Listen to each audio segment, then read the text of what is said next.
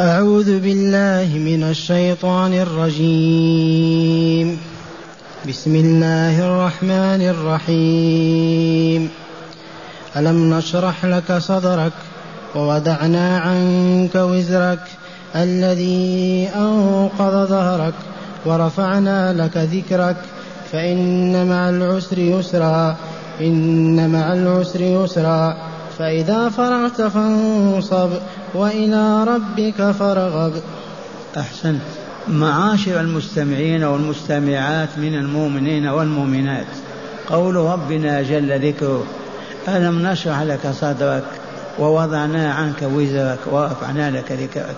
هذه ثلاث منن ثلاث نعم ثلاث نعم أنعم بها على مصطفى على رسول محمد صلى الله عليه وسلم. وفي سورة الضحى قبلها ثلاث نعم أيضا. ألم يجدك يتيما فآوى ووجدك ضالا فهدى ووجدك عائلا فأغنى. فتلك ثلاث نعم وهذه ثلاث نعم. هيا بنا مع النعمة الأولى. ألم نشرح لك صدرك؟ إي والله قد فعل وشرح. واعلموا أن أول عملية أجريت له في صدره بالانشقاق والعلاج والتطهير كان لما بلغ السنة الرابعة من عمره في بادية بني سعد. شق صدره وأخرجت العلقة التي ينزل عليها الشيطان ليوسوس في صدر الإنسان حتى لم يبق له مجال في صدر النبي صلى الله عليه وسلم. والانشراح الثاني والشرح الثاني لما أراد تعالى أن يعرج به الملكوت الأعلى خرج من بيت أم هاني وجلس في المسجد النبوي وهو بين نائم ويقظان. جاء الملك وشق صدره وجاء بطص من ذهب فيه ماء زمزم فغسل صدره ثم ضمه. فلم يبق فيه شيء أبدا كله نور. حتى يتأتى له أن يعرج إلى الملكوت الأعلى ويتكلم مع أهله. عملية ثانية. والعملية الثانية يدخلان في قوله ألم نشرح لك صدرك؟ بلى ربنا قد وضعته وهنا سئل صلى الله عليه وسلم عن انشراح الصدر. قالوا أينشرح الصدر يا قال نعم ينشرح وينفسح. نعم. ينشرح صدر العبد ويتسع وينفسح ويتسع. قالوا ما علامة ذلك يا رسول الله؟ ما علامة انشراح الصدر؟ قال التجافي عن دار الغرور والإنابة إلى دار الخلود. والاستعداد للموت وقبل نزول الموت. هكذا يروي ابن عباس عن نبينا صلى الله عليه وسلم. أينشرح الصدر يا رسول الله؟ غير صدرك؟ قال نعم ينشرح وينفسح. قالوا ما علامة ذلك؟ قال التجافي التباعد عن دار الغرور الدنيا وأوساخها. دي دار الغرور. التباعد التجافي عن دار الغرور والإنابة والإقبال على دار الخلود ألا وهي دار الآخرة. والاستعداد والتهيؤ للموت وقبل نزول الموت. هل فهم الصالحون والصالحات هذا؟ أينشرح الصدر؟ نعم وينفسح. ما علامة ذلك؟ كيف تعرف أن صدرك انشرح؟ أو أن صدر عثمان أو إبراهيم انشرح بهذه العلامات. التجافي عن دار الغرور. ما دار الغرور؟ هذه ولا لا. والكذب والفتنة. ما دار بقاء ولا خلود. هذه دار الغرور. التجافي عنها. البعد عنها وعدم الإقبال عليها. ثم الإنابة إلى دار الخلود والإقبال عليها بالعمل الذي يؤهلك لأن تدخل الجنة فيها. والاستعداد والتهيؤ لماذا للموت وقبل نزول الموت. وهل نستعد للموت؟ نعم. تطهير قلوبنا تزكية نفوسنا تسديد ديوننا قضاء حوائجنا و و و. تطهير قلوبنا استعداد للموت. ولليوم الذي ينزل فيه الموت. ألم نشرح لك صدرك؟ ووضعنا عنك وزرك. الوزر ما يحمل الإنسان من الذنوب والآثام وقد علمتم مما سبق. ألم يجدك يتيم ألم يجدك ضالا فهدى ووجدك ضالا فهدى. علمنا أن الرسول والله ما عصى الله قبل النبوة. عاش أربعين سنة مع الكفار والمشركين. ولكن ما سجد لصنم ولا حلف بصنم ولا عبد صنم والقوم كلهم عباد صنم. والبلاد دار خمر والله ما شرب الخمر أبدا وهم يستوردونه من الشام واليمن. ما عصى. ولكن ما معنى قوله ووضعنا عنك وزرك؟ هذا الحمل الثقيل الذي كنت تحمله وضعناه عنك. هذا لأن الرسول صلى الله عليه وسلم كان يتألم كيف يقضي أربعين سنة ما يعبد الله فيها ولا يذكر الله فيها ولا يصلي لله صلاة ولا يعمل عمل الله آه أربعين سنة فكان هذا كالوزر كالحمل على ظهري فمحاه الله. لا شيء عليك. ووضعنا عنك وزرك الذي أنقر ظهرك وكاد يقسمه. وهذه منة الله عز وجل على رسوله صلى الله عليه وسلم. ثالثا نعم ورفعنا لك ذكرك. ورفعنا لك ذكرك. فكل مؤذن يؤذن يقول أشهد أن لا إله إلا الله وأشهد أن محمدا رسول الله. وكل مقيم للصلاة. يقول أشهد أن لا إله إلا الله وأشهد أن محمدا رسول الله. كل خطيب على منبره. الحمد لله والصلاة والسلام على رسول الله. فأي ذكر أرفع من هذا؟ ورفعنا لك ذكرك. هل من نبي؟ هل من رسول؟ هل من ولي؟ هل من ملك؟ هل هل رفع الله ذكره كما رفع ذكر محمد صلى الله عليه وسلم. والله ما كان. ورفعنا لك ذكرك. وهو ظاهر في الأذان والإقامة. ولا يدخل أحد الإسلام حتى يقول أشهد أن لا إله إلا الله وأشهد أن محمدا رسول الله. فيجمع بين اسم الله واسم الرسول. ورفعنا لك ذكرك. ثم قال تعالى إن مع العسر يسرا. فإن مع العسر يسرا. إن مع العسر يسرا. العسر الشدة واليسر السهولة. العسر الشدة واليسر السهولة. هذا خبر الله عز وجل.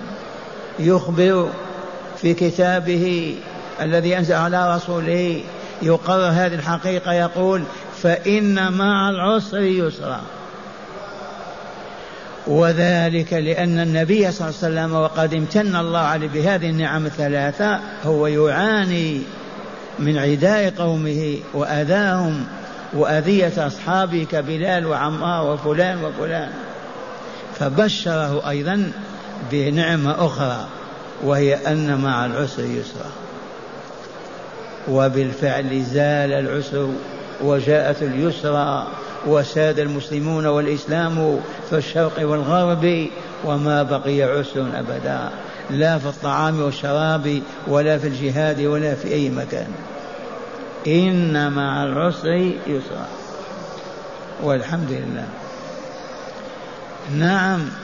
إن مع العسر يسرا. إي والله إن مع العسر يسرا. فما على المؤمن إلا أن يصبر عند الشدة. والله ما تدوم. ما على المؤمن إلا أن يصبر عند المحنة والبلاء. والله ما يدوم. يقول ابن مسعود رضي الله عنه لو كان العسر في جحر لا دخل اليسر وأخرجه. لو كان العسر في جحر لا دخل اليسر عليه وأخرجه. لأن إن مع العسر يسرا إن مع العسر يسرا. معشر المؤمنين والمؤمنات هذه تعاليم الله عز وجل فلنطمئن إليها ولتسكن نفوسنا بها ونتهيأ لرضا الله هيا نتجافى عن دار الغرور. هيا نقبل على دار البقاء والخلود هيا ننتظر الموت ونستعد له حتى ينزل علينا ونعلم أن مع العسر يسرا. مهما ضاقت بك يا عبد الله المؤمن يا أمة الله المؤمنة صبرا فقط فإن الفرج لا محالة مع العسر يسرا إن مع العسر يسرا. ثم قال تعالى لمصطفاه صلى الله عليه وسلم فإذا فرغت فانصب وإلى ربك فارغب. وهذا عام للرسول وأمته وأنتم منهم. فإذا فرغت يا عبد الله من الصلاة فأنصب نفسك للدعاء. إذا فرغت من أين؟ من الصلاة فأنصب نفسك للدعاء. فرغت من الصلاة والدعاء. انصب نفسك للعمل الدنيا. إن كنت فلاحا أو كنت تاجرا أو كنت بناء. لما تؤدي الفريضة على الوجه المطلوب تنصب نفسك للعمل. كلما فرغت من دنياك انصب نفسك لآخرتك. فرغت من آخرتك انصب نفسك لدنياك. يبقى فقط لا لهو ولا باطل ولا لعب بين المسلمين أبدا. ما في وقت إلا هذا. فرغت فانصب. فرغت من عملك الدنيوي في زراعتك في صناعتك. انصب نفسك للعبادة للصلاة فصلي. فرغت من الصلاة والدعاء انصب نفسك لعملك الدنيوي. أما شيء اسمه له أو لعب والله لا وجود له بين الإسلام والمسلمين. وهذه الآية صريحة. فإذا فرغت فانصب أنصب نفسك للعمل. ما فيه باطل ولا ولا ولا. فرغت من الصلاة. قم لعمل دنياك. اعمل ولو تكنس أو تنظف غرفتك أو بيتك. فرغت من عملك الدنيوي إلى العمل الأخروي إلى العبادة. أما شيء اسمه له أو لعب ما فيه أبدا. فإذا فرغت فانصب. وإلى ربك فارغب. إلى ربك لا إلى غيره. ترغب وتطمع وترجو أبدا. إذ ليس هناك من يعطيك سؤالك ويقضي حاجتك ويرفع درجتك أبدا إلا الله. فلهذا فلا نسأل إلا الله. لا نرغب إلا في الله. هو الذي يعطينا ما نرغب فيه ونطمع فيه ونسأل عنه. أما غير الله فلا لا. وإلى ربك لا إلى غيره من سائر الكائنات والمخلوقات. ارغب إليه ولا ترغب إليها أبدا ولا تطمع فيها ولا ترجوها ولا تسأل بحال من الأحوال. وإلى ربك فارغب لا إلى غيره. نرغب في من؟ في ربنا. نرفع أيدينا إليه نبكي بين يديه ربي ربي ربي يا أرحم الراحمين. نسأل حاجاتنا نسأل تكفير ذنوبنا نسأل رفع درجاتنا. إذ ليس لنا إلا هو نرغب إليه. وإلى ربك فارغب فلا غير فإلى غيره لا لا. فلا رغبة في غير الله عز وجل. لماذا؟ لأن الذي ترغب فيه من دون الله يملك شيئا والله ما يقدر على إعطائه ولا منعه الملك لله وبيد الله عز وجل. وهذا معنى لا إله إلا الله محمد رسول الله صلى الله عليه وسلم. هذا هو تفسير قول الله تعالى ألم نشرح لك صدرك ووضعنا عنك وزرك الذي أنقض ظهرك ورفعنا لك ذكرك. فإن مع العسر يسرا وهو في بلاء ومحنة من شدة الكفار في مكة أخبره بأن هذا العسر سيأتي بعده اليسر. والله العظيم والرسول أقسم بهذا. ما كان عسر إلا كان بعده يسر وبالفعل ما إن نزل المدينة إلا وفتح الله عليه وفتح مكة بما فيها في السنة الثامنة. وانتصر على اليهود في خيبر والمدينة وهكذا وانتشر الإسلام في الشرق والغرب. إن مع العسر يسرا. فإذا فرغت يا عبد الله فانصب. لا تنام لا تعبث لا تلهو فرغت من عملك الدنيوي انصب نفسك لعبادة ربك. فرغت من عبادة الله أديتها فانصب نفسك لدنياك واعمل لها. والرغبة في من تكون وإلى من؟ إلى الله فقط. وإلى ربك فارغب. لا ترغب ولا تطمع ولا ترجو أبدا إلا الله عز وجل. والآن مع هداية الآيات. بسم الله والحمد لله والصلاة والسلام على رسول الله. قال من هداية الآيات أولا بيان ما أكرم الله تعالى به رسوله محمد صلى الله عليه وسلم من شرح صدره ومغفرة ذنوبه ورفع ذكره. من هداية الآيات بيان ما أكرم الله تعالى به رسوله محمد صلى الله عليه وسلم مما أكرمه به من شرح صدره ورفع وزره عليه وإنعامه عليه. نعم. ثانيا بيان أن انشراح صدر المؤمن للدين واتساعه لتحمل الأذى في سبيل الله نعمة عظيمة. من هداية الآيات بيان أن انشراح صدر العبد المؤمن لدين الله والإقبال عليه من أعظم النعم وأجلها وهو مطلوب من كل مؤمن ومؤمنة ويعطى كل مؤمن ومؤمنة. من شراح الصدر؟ عرفتموه أن تقبل على الآخرة وتدبر عن الدنيا. هذه علامة انشراح الصدر. التجافي عن دار الغرور والإنابة إلى دار الخلود والاستعداد للموت وقبل نزول الموت. هكذا بين لنا هذه الحقيقة وهي انشراح الصدر. فالمقبل على الدنيا وأوساخها معرض عن الآخرة صدره كيف حال المنشرح أضيق من الحديد نعم والعياذ ثالثا بيان أن مع العسر يسرى دائما وأبدا ولن يغلب عسر يسرين فرجاء المؤمن في الفرح الدائم. نعم من هداية الآيات تقرير أن مع العسر دائما وأبدا يسر حتى الوفاة. ما يشد العسر ويبلغ أبدا لا بد وأن يخيف وأن يجيء اليسر.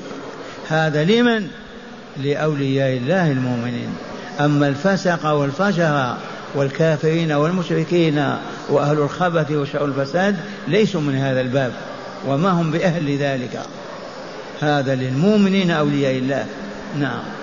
رابعا. بينا لما فسق المؤمنون وفسقوا وفجروا أين الأندلس؟ من سلبها من أيديهم؟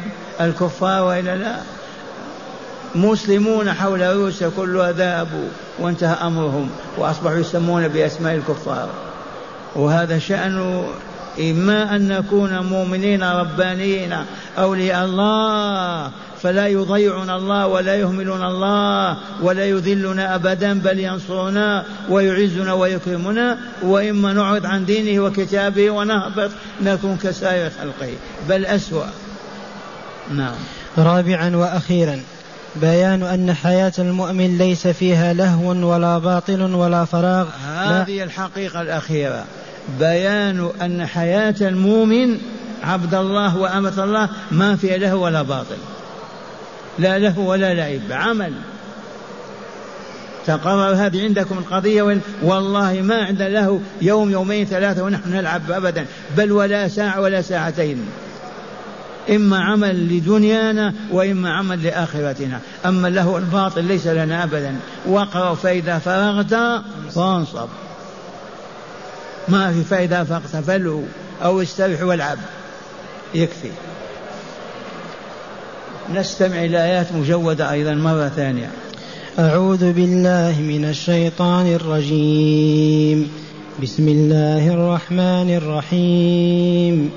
ألم نشرح لك صدرك ووضعنا عنك وزرك الذي أنقض ظهرك ورفعنا لك ذكرك فإن مع العسر يسرا إن مع العسر يسرا فإذا فرغت فانصب وإلى ربك فارغب. أحسنت.